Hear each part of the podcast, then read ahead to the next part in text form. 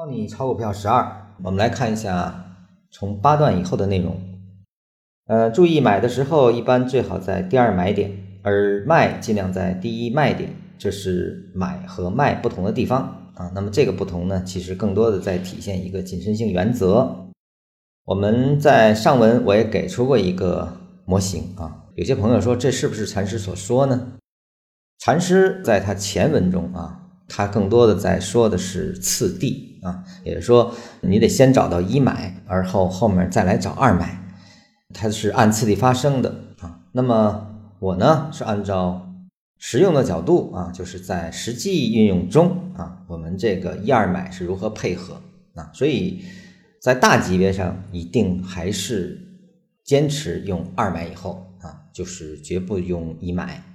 那么在小级别的参与中的时候，那你也只能用一买啊。当然，你用二买行不行呢？也是可以的啊。谨慎性原则也是保证的。但有的时候呢，走的比较急的时候啊，就是大级别已经走强，这时候小级别二买的位置可能就不如一买有利了啊。所以这个呢是一个通过训练啊，通过你自己的感受啊，可以自己调的啊。我用大级别二买加小级别二买也是没问题的。我用大级别的二买加小级别一买啊，那么也是没问题。这个是看个人情况了。接下来呢，禅师补充了个例子啊，让不习惯抽象的人能理解。我们绝大多数的学图表分析的人啊，那么更多的是在图表本身，也就是形象化思维，很少有人能够想到抽象化啊。那么禅论实际上是非常典型的数学逻辑，也就是说它是高度抽象的一套理论框架。啊，所以说你从学均线的时候就开始啊，就是说前面这几篇课文的时候，你就要逐渐的去适应，或者说逐渐的去接受抽象化思维的这套逻辑。也就是说，你的眼里就只有均线间的关系，而没有 K 线了，这个就叫抽象化思维了。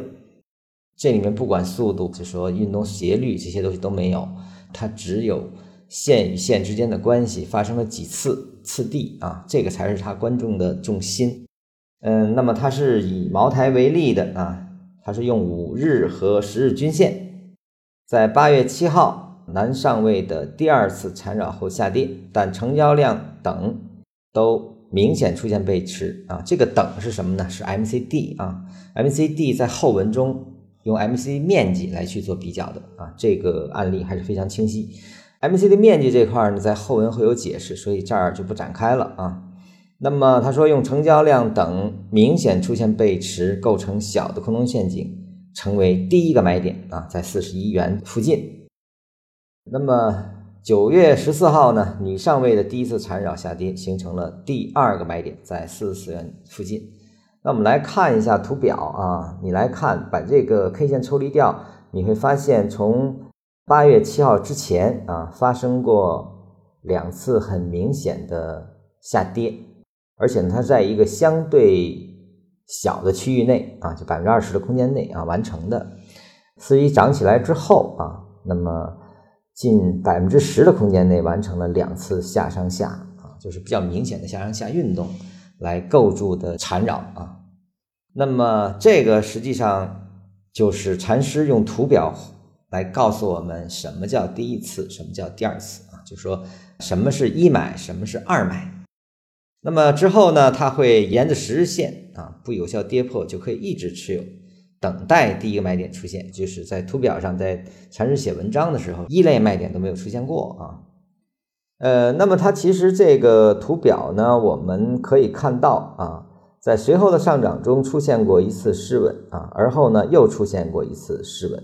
这个地方其实也是一次缠绕啊，呃，但是呢，禅师没有把它当成第一买点，因为这个没有出现过背驰迹象啊，所以他就认为一直没有出现啊，呃，因为均线呢是一个非常不太好描述的东西，因为它比较模糊，所以呢，这个禅师说了，你只能多练了，多练，而后来感受市场运动的强度，你得从抽象来理解，从非稳、纯稳、失稳。